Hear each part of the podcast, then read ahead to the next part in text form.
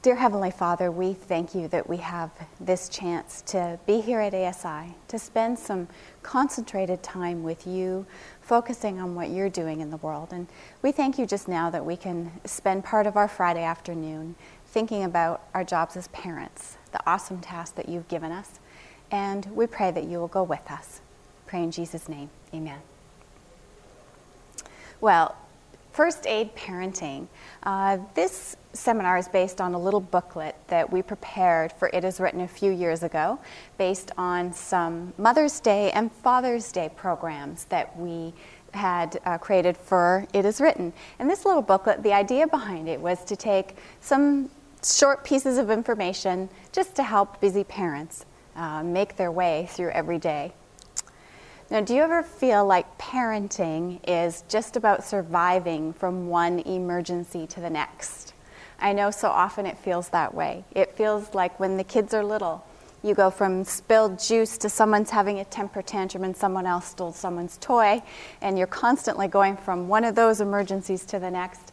And when they get older, the emergencies seem to be uh, Mom, I have to be here at this time and I have to be there at that time. And one kid has to practice music because they have homework, and the other kid has to be at basketball. And it's just, our lives are busy. Parents' lives are very busy, and it's sometimes we can feel like it's just going from one state of emergency, emergency to the next. Now, of course, our kids are treasured gifts from God. They absolutely are. And being a parent is an awesome privilege and awesome responsibility. And we want to do what's best. We want to do what's right for our children. And it doesn't mean, though, that parenting is always easy. It definitely comes with its challenges and with the blessings. So, in some ways, parenting has been the same for every generation, hasn't it? Every parent loves their child. They nurture, they care for their children, they provide, you know, the basics food, clothing, shelter. And there are things that every generation wants to pass on to the next generation. Certainly, we want to pass on our values, our morals, our Christian faith, our belief system. Maybe even we want to pass on some professional knowledge, a skill, a trade. So, those things have been the same for every generation of parents, I think, that's ever been. But our generation, our kids now, we definitely have some new challenges. These kids now that are growing up are the first that can sit and look at this in their hand, no matter where they are, and they can watch YouTube.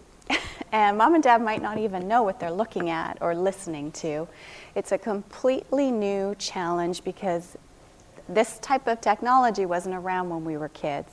We don't have um, a background of knowing how our parents handled it with us to make decisions for our kids. So it's a whole new package of challenges. It also has some blessings with it, but they're unique for us. Well, today we're going to just talk about 10 areas of parenting, of course, not exhaustive by any means, but 10 areas that we all struggle with that we um, want to get through as parents, and we will have some emergency survival tips for each one. All right, first area when should I see the doctor? Now, I'm sure all of you, like me, have had the situation, especially when the kids are little, where they're not feeling well. And you're holding them, and they have a runny nose, and they're cranky, and their cheeks are red, and maybe you have the thermometer in their mouth, and they're crying and fussy, and you think, okay, uh, is this an ear infection? Are they just tired? Are they teething? When should I actually see the doctor? And that really is a worry. As parents, we worry, don't we? It seems to come with the territory. Sometimes we start worrying even before the kids are born. it's just, as parents, we worry. Not that that's right or good, but it's a fact. So when the kids are little, we have little kids worries, don't we? I know our oldest daughter, Natalie, was born two weeks early.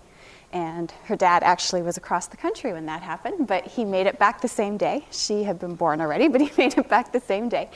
But um, because she was two weeks early, she was scrawny.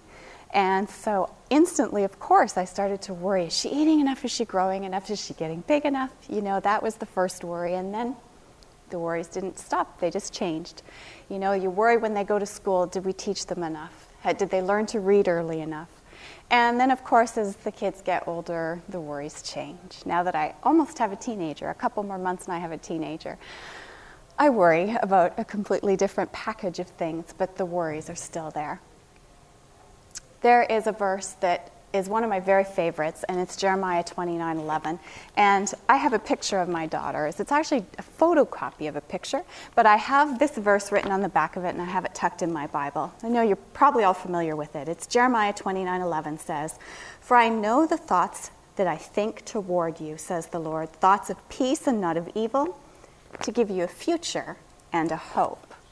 So that was very much an encouragement to me, that verse, because it reminds me that God loves my children even more than I love them. If that's, it's hard to even comprehend that, but He genuinely does. And He can see the future.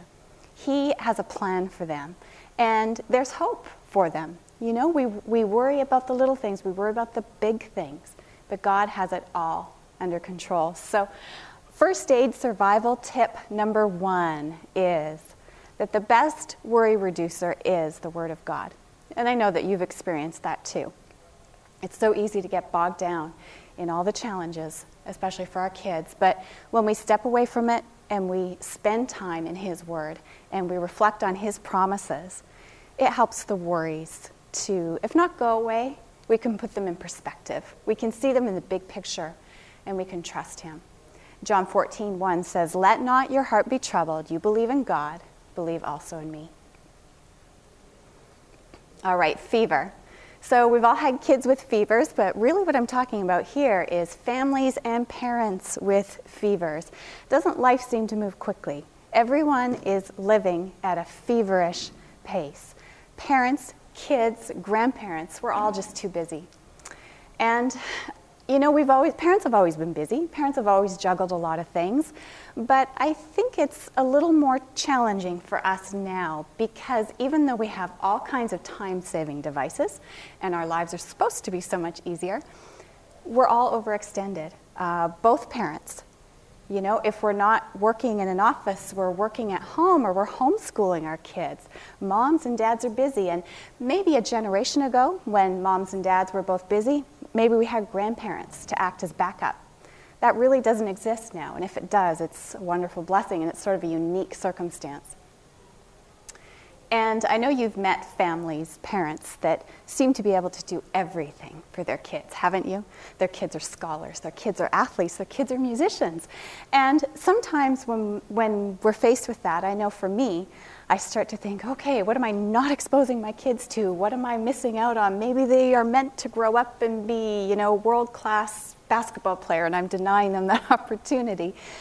But really, can we do it all for our kids? I think that when we try, it just creates that feverish pace, and it's, it's counterproductive. And it makes us all unhappy.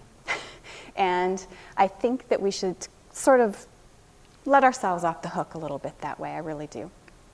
So, we talk a lot about finding the balance as parents, finding perfect balance. Well, I've thought about this a lot, of course, as I've struggled to have balance in my life. And, and a few years ago, um, it occurred to me that I can't have balance all the time in my life. And even just trying to have a perfectly balanced life was putting pressure on me. And the reality is, as you were preparing to come to ASI, if you were preparing a booth down in the exhibit hall, if you're even just trying to get your kids and your family organized and packed and out the door, your life wasn't balanced during that time. And we go through seasons where certain things absorb our time and our energy. And I think that's natural and just to let it happen and you know pick up dinner if you have to just to keep yourself sane. I think the big picture with balance is just you don't want it to be chronic, of course. If things are chronically out of balance, that's when you need to look. But I know giving myself permission to let myself get out of balance every once in a while really helped me, took the pressure off. So, survival tip number two just say no and don't accept any guilt. We get a lot of requests as, as parents, maybe even for really good things, for ministry, for helping at church, for doing good things that, you know, can't happen without us. We're the only person that can make it happen. But I don't believe that's true. I believe we can all help each other, but no one, no one person is responsible for doing any task usually. And sometimes the person asking us, that burden has been placed on them, And maybe they're the person that should be doing it. But saying no comes with a whole lot of guilt, but I think we need to give ourselves permission to say no and to let go. Matthew 11 28 says, Come to me, all you who labor and are heavy laden, and I will give you rest. Don't you just cling to that promise. We need that rest. We need, we need that assurance so often, don't we? Isolation. I've had a lot of experience with this one.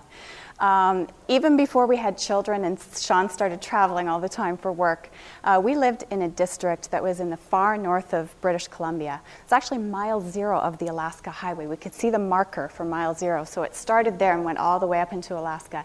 And his, his district was huge. It started where we were and went all the way up to the Yukon border. And we were in a small town, and I was working at that time. So even though I sort of interacted with a couple of people at my job, uh, it was hard for me to connect with people at church. It was, I rarely connected with anyone in my community because I was either at work or I was traveling all over with Shawn. And he had three churches. So we were in a different church every third Sabbath minimum because we also had two companies. so that's, that's when I started to understand isolation. And, and what I'm really talking about here, of course, for parents is loneliness it's a big challenge. It's really a big challenge. And when you think about it, it's almost a contradiction because as parents, we're constantly surrounded by people. They're just little people. And still, the loneliness is very real. When we're, we're new parents, I'm sure you experienced it yourselves. It's a transition in your life that's unlike anything else. You know, we, we, we were married for six years, almost to the date when our oldest was born. And I knew mentally that my life would be very different. I knew that being home with her, as I'd planned to do for at least a year, just would be different. And um, I think when she was about a month old, that reality hit me emotionally. You know, you can know it mentally, but when you experience it, it's so different. And I, I, found a way to get over that hurdle. You know, I met other parents. I think that's the salvation for everyone. Meet other parents, force yourself out there and, and meet new people. But the loneliness, even when you're surrounded, it's it seems to be unique for parents and probably moms more than dads, definitely. Dads get to socialize with other adults a lot more. but technology. With our travels, with Shawn being away a lot, we have used technology to its fullest. Anything we can use to communicate with him and make the distance feel smaller, we use. You know, we've been using iChat and Skyping with him forever. And it, you know, most places that you go now, you can get an in- internet connection. We love using FaceTime on the phone. Uh, he even, when he was in the Arctic, was able to call us, and we were able to talk to him. So that technology, it helps your kids too, and we've used it this way, connect with grandparents because we, we live so far away from our grandparents, but the kids get to see them. And when you see a face with the voice, that makes a huge difference. Whoops, I went backwards, sorry. Um, the other thing uh, that's made a big difference for the isolation and the loneliness I've found, and I've learned through experience too, is the attitude of the parent at home. Uh, I've always maintained a positive attitude. Yes, I miss my husband. Yes, I don't like it when he misses the kids' concerts or events. But we've never talked negatively about that, and our daughters have never resented his being gone. They again, they would like him to be there certain times, but they, they don't resent it, they don't resent him. And since we've recently relocated to Maryland, you know, around the GC area, there are a lot of families where dad's gone or mom's gone. And I've met them and I've, I've seen the very same thing. If the parent who's at home a lot is positive and does special things for the kids, um, the kids are fine, the kids are good. so that's an encouragement to me. So, our tip number three reach out of your comfort zone. I know that was tough for me.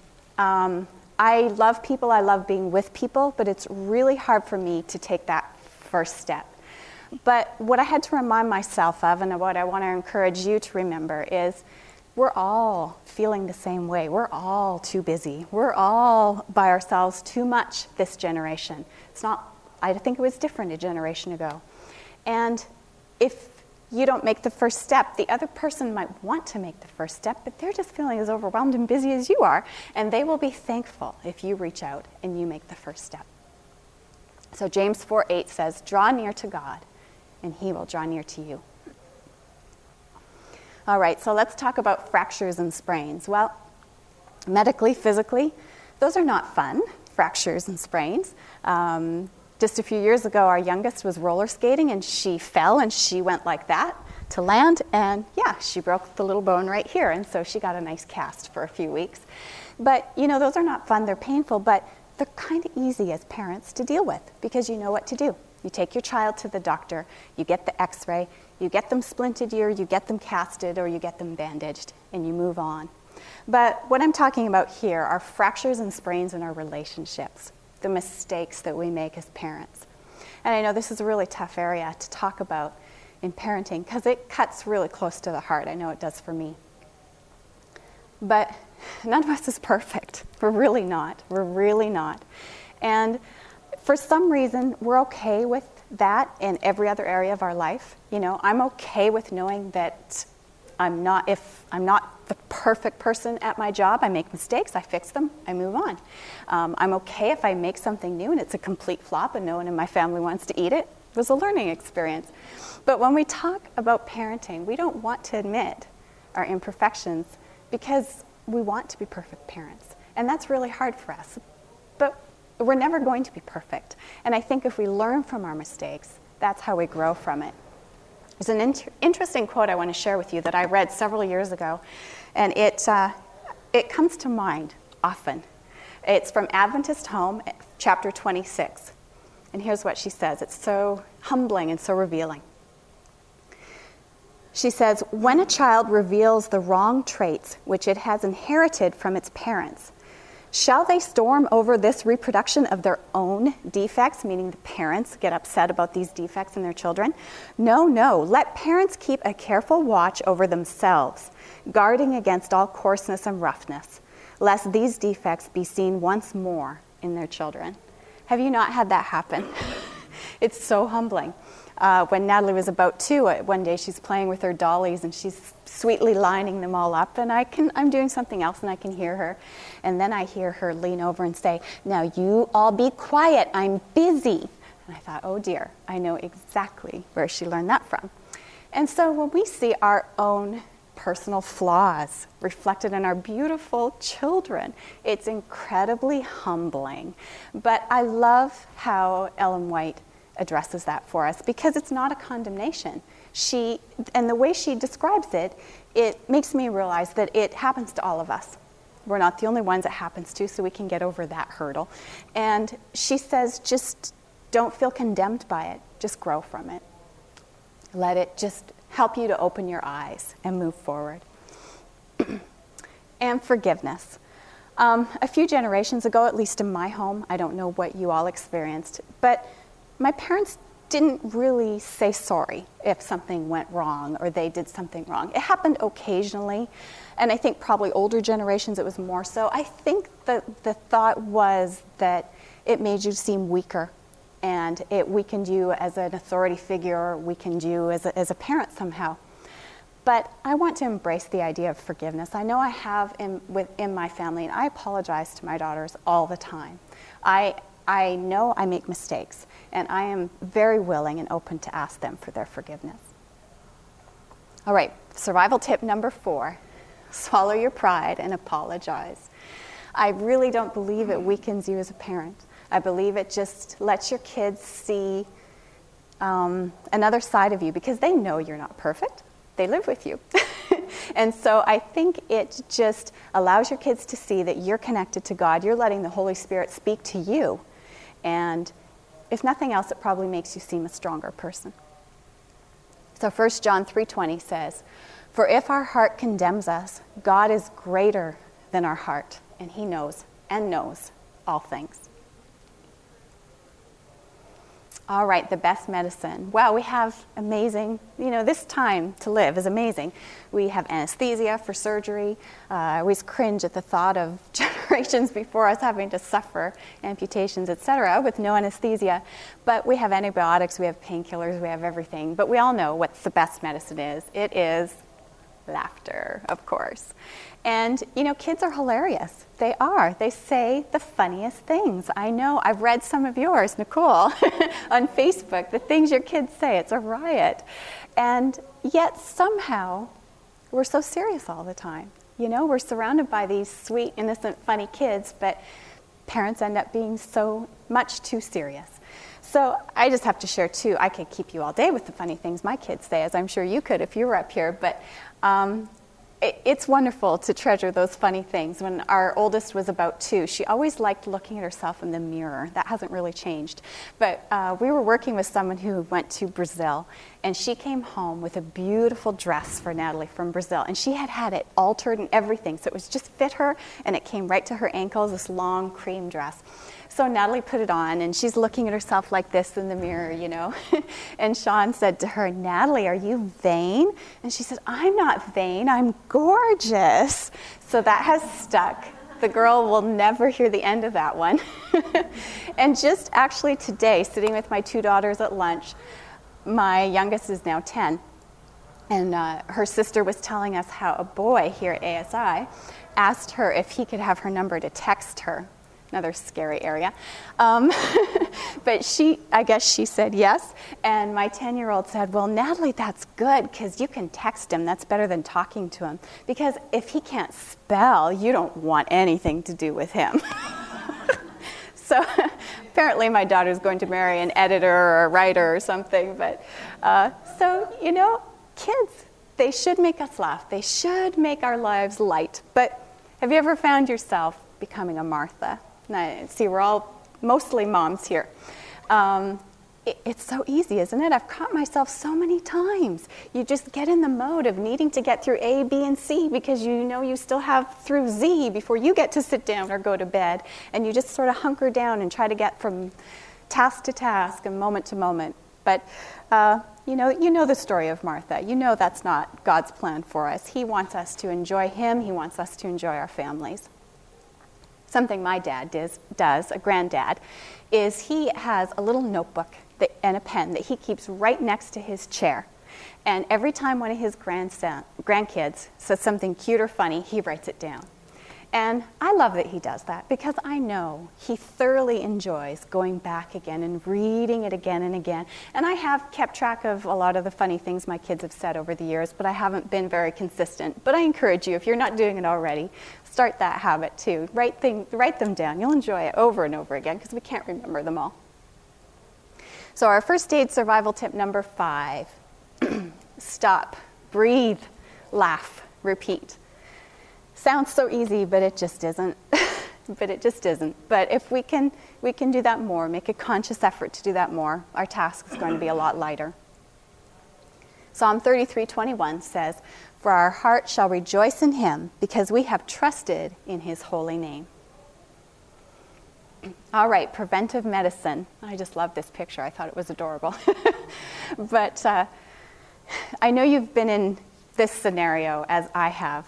Now, there are two scenes that seem to happen parenting scenes. You're in a public place, you're in the grocery store, you're maybe at church even. First scenario is there's a kid who's completely out of control. Maybe it's a little kid having a temper tantrum or a teenager who's just mouthing off their parents. And you see the parent just cowering, maybe talking nice to them. And you see that child completely out of control, and the parent has no clue how to handle them. And I know for me, I just cringe. I just feel like saying, Someone, please control that child. It just, it's, it's hard. And I know you've experienced it too. But the other thing that's even harder is when you're in a public place and you hear, you usually hear it before you see it. You hear an adult just chastising a child unnecessarily and just coming down on them hard. And that's really hard because you can see in the eyes of the child, they just, you can see the life almost being sucked out of them. And that's another time you just want to jump in and say, just back off. You know, parent, grandparent, whoever, take a time out. So, preventive medicine, we're talking about discipline. We can talk about the specifics, and, but that's not what we're doing here. Basically, it's a part of parenting, it's a reality, and it has to be. Um, now, we are not perfect. Obviously, Shawn and I, we would never argue that. But what we try to aim for is kind but firm. You know, I think that's the balance. Kids obviously need firmness, they need consistency from the adults in their life, but they need that kindness. They need it couched in kindness and love. Now, I have to remind myself all the time that it's so much better now to discipline our kids than to have them learn these lessons when they're adults. You know, it's better to learn as a third grader, no names mentioned, that you can't steal the teacher's red pen because it's pretty and you like it, than when you're 25 to learn that you can't steal the car because you go to jail. I mean, our kids, we really owe it to them to train them, to help them through these processes. And it's, you know, it would be so much easier just to, to turn a back, turn your back and let things slide. It's really easier, but we know our kids deserve the, the training and the discipline and the prevention from future problems. And fairness is something, of course, we have to keep in mind when we're disciplining our kids. Um, kids have a sensitivity to fairness, and they're sometimes not right. You know, they may argue that's not fair, and you know it's fair. But we need to, to be sensitive to, to their fairness barometers because they're very sensitive to that. All right, survival tip number six the prescription for discipline, I believe, is a kind but firm response. And this quotation at the bottom here from Child Guidance, I believe, sort of supports that idea. At a very early age, children can comprehend what is plainly and simply told them, and by kind and judicious management, can be taught to obey. So we know they're capable of it. We know God wants to shape their futures. And it's just our job to, to do it. Unfortunately, I wish it wasn't, but it is. okay, poison control. When we moved from Toronto to Simi Valley some years ago, our youngest was not quite two. And we were staying with some friends while we got settled there. And um, it was my job that particular day to make dinner for everyone. Everyone else was at the office working, and I was home with our two daughters. And I was making dinner downstairs in the kitchen, and my girls were playing, and I was listening to them, you know, at a one ear and doing what I needed to do. And then as I was working, suddenly I realized it was quiet. Never a good sign. We all know that. and so I went following to see what they were doing, and our, our she was a baby, I mean, she was 20 months old, had uh, found her way in the bathroom to a bottom drawer um, that had some of our stuff in it. We were the only ones using that bathroom. And in our haste in packing, I guess, one of the bottles had unscrewed and there were loose Tylenol pills there. And I found her holding half a Tylenol 500 uh, in her hand, and then she had spit the other half out and it was on her chest. But I didn't know how much she had ingested. I didn't know if this was her fifth she'd tried. So, of course, I called Shawn. We quickly found the closest walk in clinic, went there, and they did what they had to do. They did an EKG, they did blood work, only after what felt like an eternity to find out she had almost no Tylenol in her system. She had found that one pill, didn't like the taste, and spit it out. Praise God. Thank God that that is true. But that was really, really scary. But there are poisons in our kids' life every day, and they are the influences. Whoops, sorry. They are the influences that they are exposed to. And those spiritual influences, which can be poisons, they're real and they're very scary. I think they're just as scary as that Tylenol pill was, definitely. And you know, it's not just TV now. When we, you know, TV's been with us, what, since the 50s? And I think if families could go back and see a family of the 50s sitting around a big TV, the families together in the living room watching maybe something like Leave It to Beaver, that would seem pretty wholesome. But you know, now our kids are exposed to it constantly. Again, they have it in their hands. And if we are not proactive, we don't even necessarily know what they're looking at, what they're listening to. And if if we don't have TVs in our home, wonderful, that helps. But how many of us don't have computers nowadays? And kids are so smart, they know how to find everything online. And social media, too, is, a, is of course, a big big scary area for parents. Uh, I, I don't think social media is all bad, personally. I think that there's a reason they have an age limit on it. I don't personally feel that kids under 13 should be on Facebook or other social media sites. I, I really believe that, that those age limits are set for a reason. But once they get older, you know, I think we just need to have conversations with our kids. If they want to be on Facebook, if they want to be on Twitter, Natalie just told me about some new one called Kick or Kicks or something that I've never even heard of this week. Um, we need to just talk with them about it, be in conversation with them. If they're going to be on one of these sites, then I think we need to be there with them. We need to be there friending them, watching what they're doing, interacting with them, and just talk to them. You know, again, this is so brand new for all of us. I have no clue how my mom would have helped me through my teenage years in social media because it just wasn't there. So we have no reference point. So we're all learning as we go on that one. Survival tip number seven unplug the computer and declare it broken for a week. Isn't that liberating? when our kids were little, the first thing I loved to do, and I still do it now, is when they misbehave, the first thing I loved to pull was any media privileges. because I felt like it benefit the, benefited them in two ways. They had a break from any kind of media, and to them it was a punishment. To me, it was, it was helping them. So I, th- I think that's one way. Oh, I forgot to read the verse, I'm sorry. Um, I think that's, that's one way. Maybe we can do a little intervention, have a summer of no media, if that's possible, if you dare. So Psalm 16:11 says, "You will show me the path of life. In your presence is fullness of joy. At your right hand are pleasures forevermore." So God wants joy and pleasure for our kids. He doesn't want to take away all these things that they think are good for them and that they enjoy. He just wants the pure and the right things for them, and we all know that. All right, inoculations. So, no kid likes to get their shots, but medically, we know inoculations, what they do, they give us a little dose of something harmful and we build up resistance to it. But what I'm really talking about here is an inoculation spiritually that builds up our kids' strength. And I'm talking here about family worship.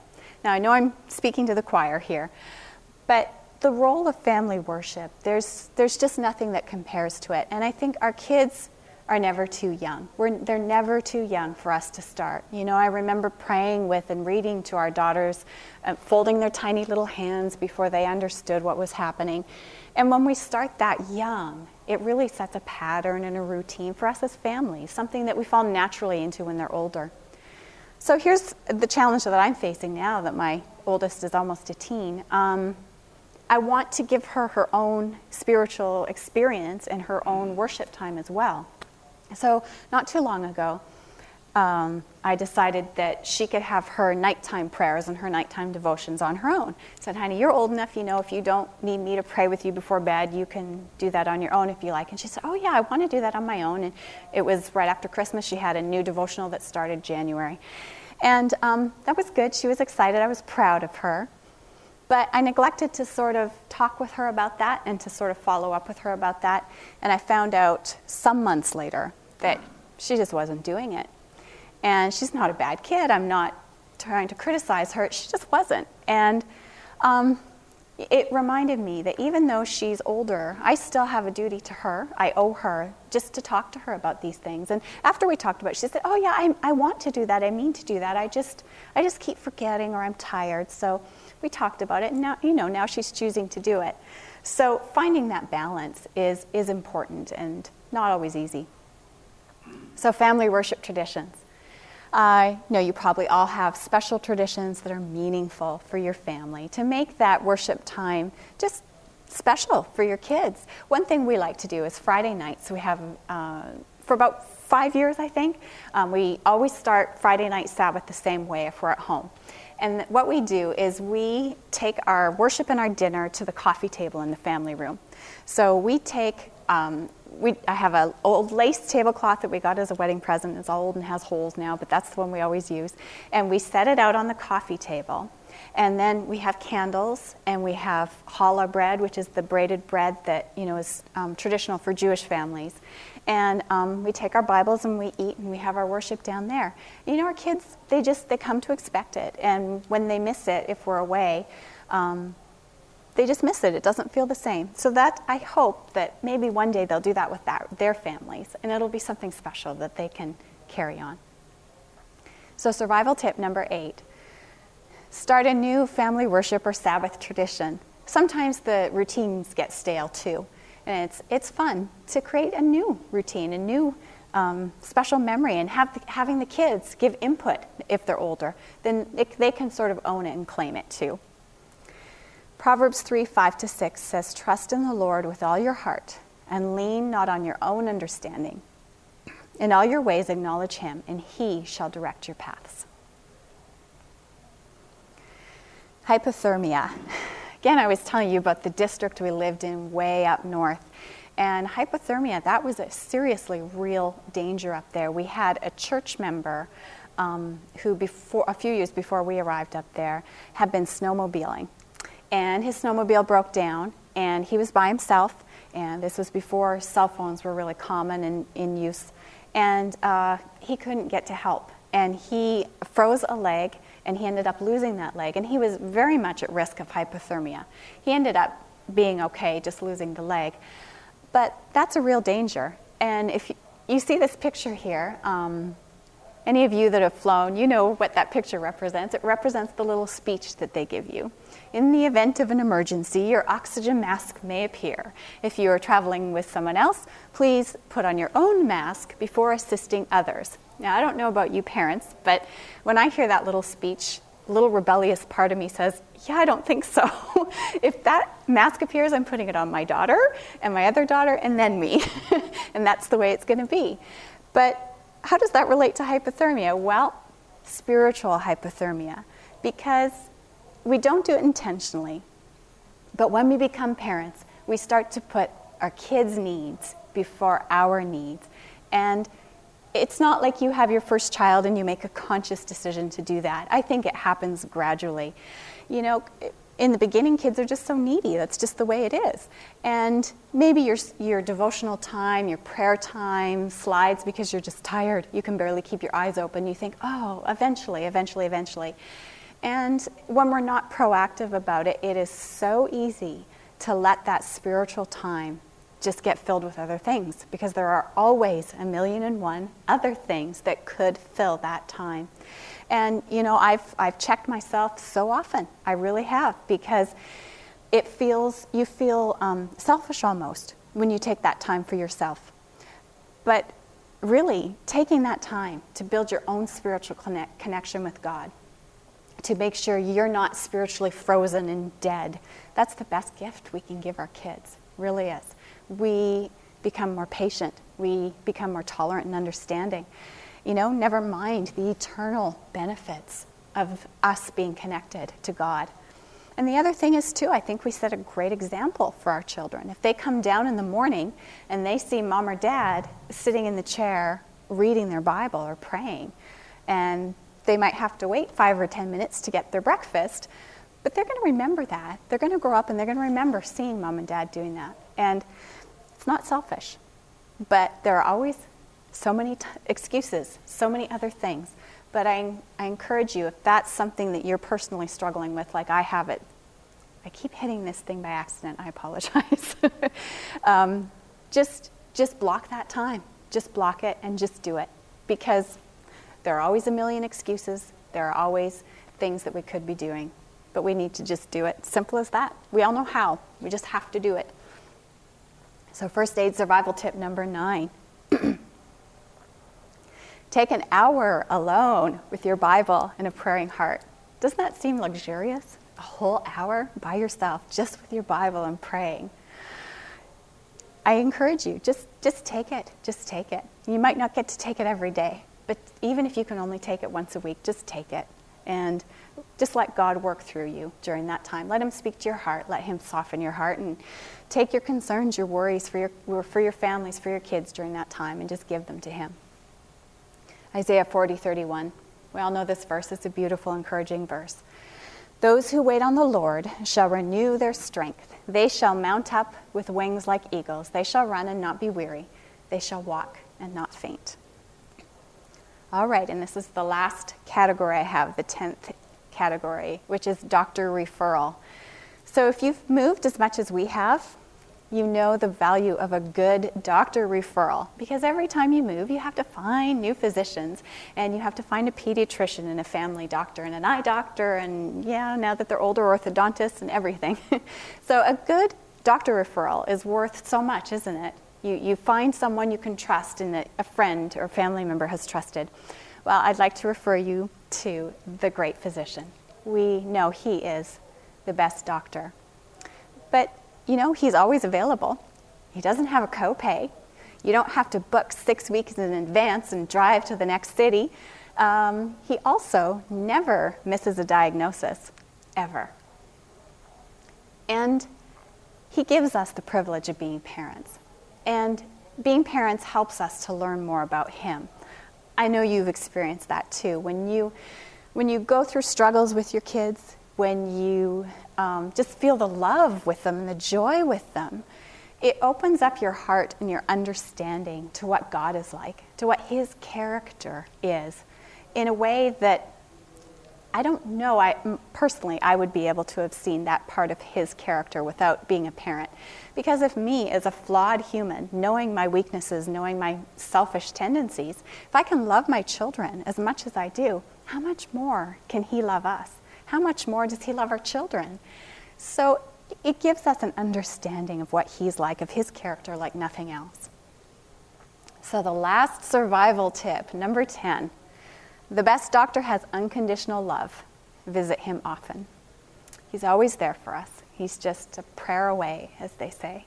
He's always there. He always wants to lift our burden. He, he will always listen. In John 3:16, for God so loved the world that he gave his only begotten Son, that whosoever believes in him should not perish but have everlasting life. Well, thank you all so much for being here. Uh, I do have a handout which has the text that we went through and the different tips. So, um, really appreciate you being here, and let's just close with prayer before we run off to take care of our kids. Dear God in heaven, we thank you for coming and being with us today. And Father, the Sabbath is approaching in a few hours, and, and as we're here together with a group of like minded believers, Father, we ask that you will bless our Sabbath experience here. Help us to get to know you better, to have our children get to know you better, and just bless our time with you. And Father, I ask that you will be with each of the families that's represented here. Be with the children, be with the parents and the grandparents. I ask in Jesus' name, amen. This media was produced by Audioverse for ASI, Adventist Laymen's Services and Industries. If you would like to learn more about ASI, please visit www.asiministries.org. Or if you would like to listen to more free online sermons, please visit www.audioverse.org.